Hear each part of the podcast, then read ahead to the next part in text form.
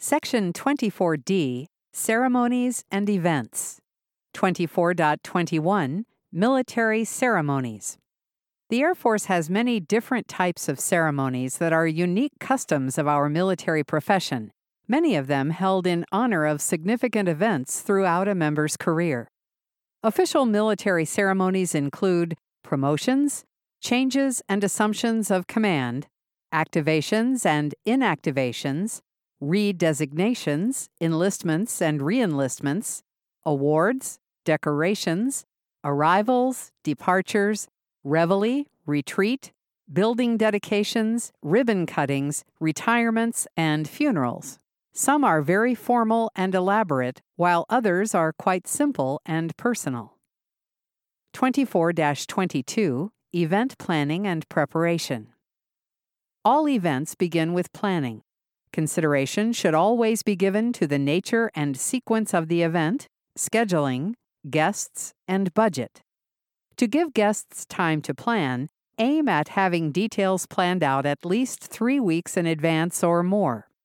In such cases, planning committees will need to begin meeting and discussing details of the event far in advance of the invitations being sent out. This could mean, depending on the size and scope of the event, planning as early as several months to a year in advance. Because ceremonies are often steeped in tradition, there are almost always resources available for helping planners get started. Rather than starting from scratch, reach out to other organizations or review checklists from previous events to help get things started. 24.23 Parades and Honors, Arrivals or Departures. Ceremonies such as parades, honor cordons, motorcades, and other ceremonies that involve large numbers of airmen and resources may be held when officials entitled to such honors visit military installations. Full honors are reserved for statutory appointees and general or flag officers, foreign dignitaries, and occasions when ceremonies promote international goodwill. The installation commander determines which types of honors are rendered. Award Ceremony An award ceremony affords an opportunity to recognize a member's accomplishments. The commander or other official determines whether to present an award at a formal ceremony or to present it informally. Many units present awards during commander's call. Because there are no specific guidelines for an award presentation, commanders and supervisors must ensure the presentation method reflects the significance of the award. Decoration Ceremony Decoration ceremonies formally recognize service members for meritorious service, outstanding achievement, or heroism. Formal and dignified decoration ceremonies preserve the integrity and value of decorations. When possible, commanders should personally present decorations. Regardless of where the presentation is conducted, the ceremony is conducted at the earliest possible date after approval of the decoration. All military participants and attendees should wear the uniform specified by the host. Promotion Ceremony Promotions are significant events in the lives of military people.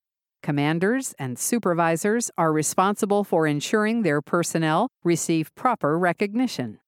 Many of the guidelines for promotion ceremonies are the same as for decoration ceremonies.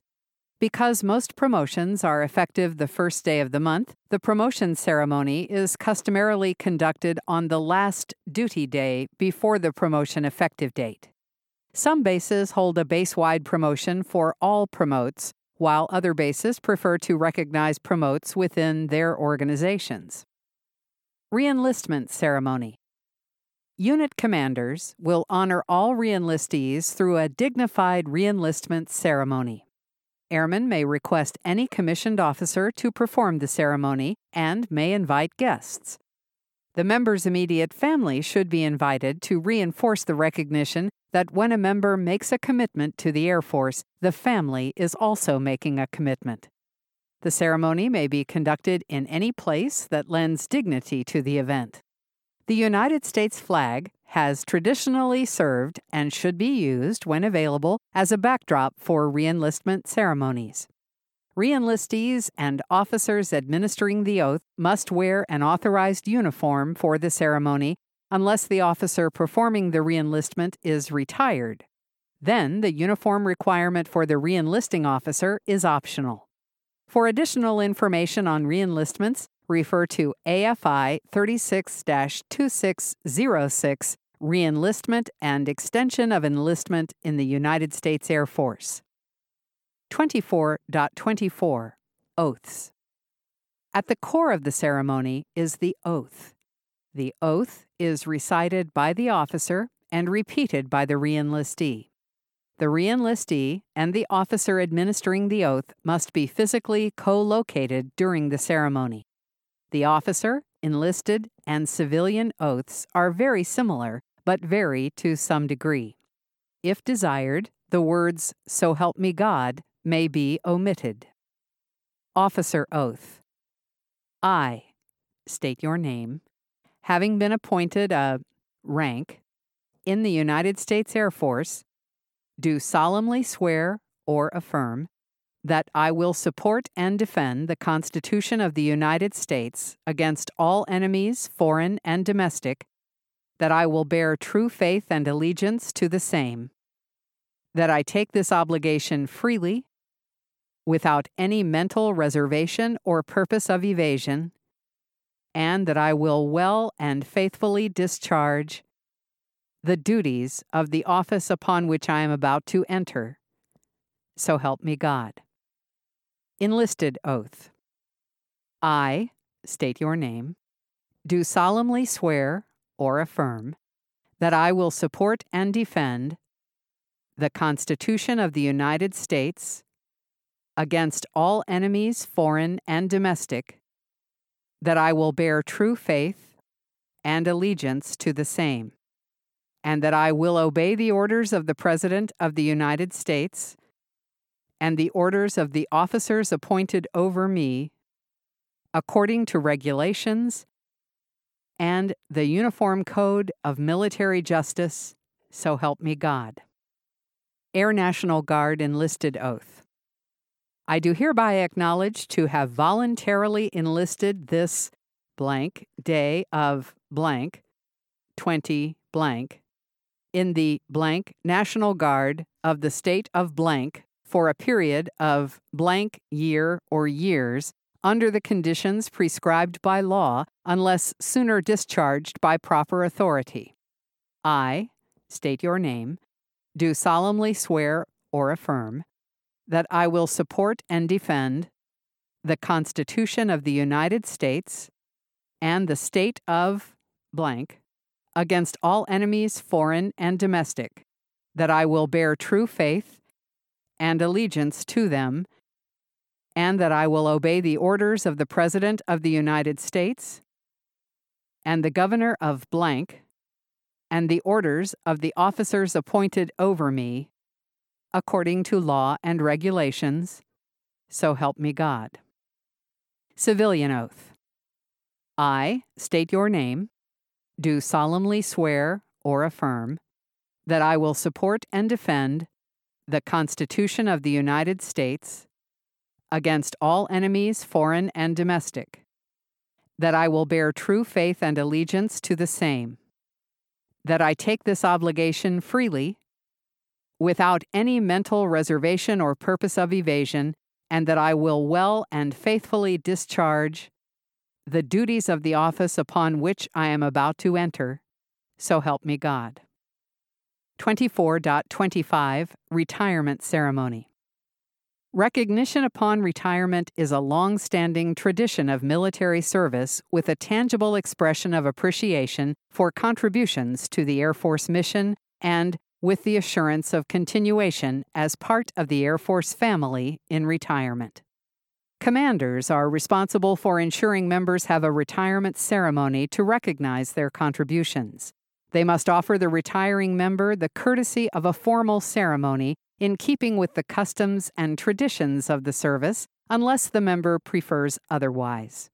Family members and friends should be invited and encouraged to attend the ceremony. During the retirement ceremony, the member receives a certificate of retirement, a United States flag, the Air Force retired lapel button, various certificates and letters of appreciation, as well as appropriate awards, decorations, and honors. Spouses also receive special recognition at a member's retirement ceremony. Retirement ceremonies often combine official, long standing Air Force traditions with a member's desire to personalize the ceremony for family and invited guests. Anyone involved in planning a retirement should consult AFI 36 3203 Service Retirements for complete details. 24.26 Reveille Ceremony The signal for the start of the official duty day is the playing of reveille. Because the time for the start of the duty day varies among different locations, the commander designates the specified time for reveille. If the commander desires, a reveille ceremony may accompany the raising of the flag. This ceremony takes place after sunrise near the base flagstaff. Shortly before the specified time, airmen march to a pre designated position near the base flagstaff halt, face toward the flagstaff, and dress. The flag's security detail arrives at the flagstaff at this time and remains at attention. A typical reveille ceremony will involve the following commands and procedures. The unit commander or senior participant commands parade rest. At the specified time, the unit commander commands sound reveille the flag detail assumes the position of attention, moves to the flagstaff, and attaches the flag to the halyards. After reveille is played, the unit commander commands squadron attention and present arms, and then faces the flagstaff and executes present arms. On this signal, the national anthem, or To the Color, is sounded. On the first note of the national anthem, or To the Color, the flag security detail begins to raise the flag briskly. The senior member of the detail holds the flag to keep it from touching the ground. The unit commander holds the salute until the last note of the national anthem or to the color is played, then executes Order Arms, faces about, and commands Order Arms. The airmen are then dismissed or marched to the dismissal area. Raising the flag. When practical, a detail consisting of one senior member and two junior members hoists the flag. The detail forms in line with the senior member carrying the flag in the center. The detail then marches to the flagstaff, halts, and attaches the flag to the halyards. The two junior members attend the halyards, taking a position facing the staff to hoist the flag without entangling the halyards. The flag is always raised and lowered from the leeward side of the flagstaff. The senior member continues to hold the flag, taking particular care that no portion of the flag touches the ground. When the flag is clear of the senior member's grasp, the senior member comes to attention and executes present arms. On the last note of the national anthem, to the color, or after the flag has been hoisted to the staff head, all members of the detail execute order arms on command of the senior member. The halyards are then secured to the cleat of the staff, or if appropriate, the flag is lowered to half staff before the halyards are secured. The detail is formed again and then marches to the dismissal area. 24.27 Retreat Ceremony The retreat ceremony serves a twofold purpose. It signals the end of the official duty day and serves as a ceremony for paying respect to the United States flag. Because the time for the end of the duty day varies among different locations, the commander designates the time for retreat ceremonies. The retreat ceremony may take place at the squadron area, on the base parade ground, or near the base flagstaff.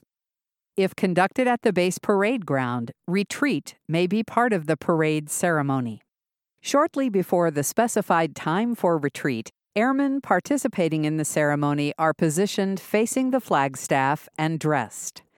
If a band is present, the band precedes the airmen participating in the ceremony. A typical reveille ceremony will involve the following commands and procedures If the band and airmen march to the flagstaff, a flag security detail also marches to the flagstaff and halts, and the senior member gives the command, Parade Rest, to the security detail. As soon as the airmen are dressed, the commander commands, Parade Rest. The commander then faces the flagstaff, assumes parade rest, and waits for the specified time for retreat. At the specified time, the commander orders the band leader to sound retreat by commanding, Sound retreat. During the playing of retreat, either by a band or over a loudspeaker, junior members of the flag security detail assume the position of attention and move to the flagstaff to arrange the halyards for proper lowering of the flag. Once the halyards are arranged, the junior members of the flag security detail execute parade rest in unison. After retreat has played, the commander faces about and commands squadron, group, etc., attention. The commander then commands present arms. The members of the flag security detail and members in formation execute present arms on command of the commander. The commander faces to the front and also assumes present arms. The national anthem is played, or a bugler plays to the color. The junior members of the flag security detail lower the flag slowly and with dignity. The commander executes order arms when the last note of the national anthem or to the color is played and the flag is securely grasped. The commander faces about gives the airman in formation the command of Order Arms, and then faces to the front. The flag security detail folds the flag. The senior member of the detail remains at attention while the flag is folded unless needed to control the flag. When the flag is folded, the flag security detail with the senior member on the right and the flag bearer in the center marches to a position three paces from the commander or officer of the day in an informal ceremony. The senior member salutes and reports, Sir or Ma'am, the flag is secured. The commander returns the salute and the flag security detail marches away. The airmen in formation are then marched to their areas and dismissed. Note Uniformed military members not assigned to a formation face the flag, if visible, or the music, and assume the position of parade rest on the first note of retreat. Upon completion of retreat, they should assume the position of attention and salute on the first note of the national anthem or to the color. Lowering the flag. When practical, the detail lowering the flag should be one senior member and three junior members for the all purpose flag, and one senior member and five junior members for the installation flag. The detail is formed and marched to the flagstaff. The halyards are detached and attended from the leeward side. On the first note of the national anthem or to the color, the members of the detail not lowering the flag execute present arms.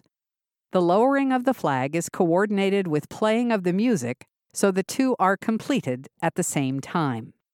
The senior member commands the detail Order Arms when the flag is low enough to be received. If at half staff, briskly hoist the flag to the staff head while retreat is sounded, and then lower on the first note of the national anthem or to the color. The flag is detached from the halyards and folded. The halyards are secured to the staff. The correct method for folding the United States flag can be found in AFI 34 1201. 24.28 The Dining In and Dining Out. Dining ins and dining outs are both formal events. The one significant difference is that non military spouses, friends, and civilians may attend a dining out but the dining in is a formal dinner for military members only. The present dining in format had its beginnings in the Air Corps when General Henry H. Hap Arnold held his famous wingdings. The Association of Army Air Corps personnel with the British and their dining ins during World War II also encouraged their popularity in the Air Force. Members now recognize the event as an occasion where ceremony, tradition, and good fellowship serve an important purpose and are effective in building and maintaining high morale and esprit de corps. Military members who attend these ceremonies must wear the mess dress or the semi formal uniform. Civilians wear the dress specified in the invitations.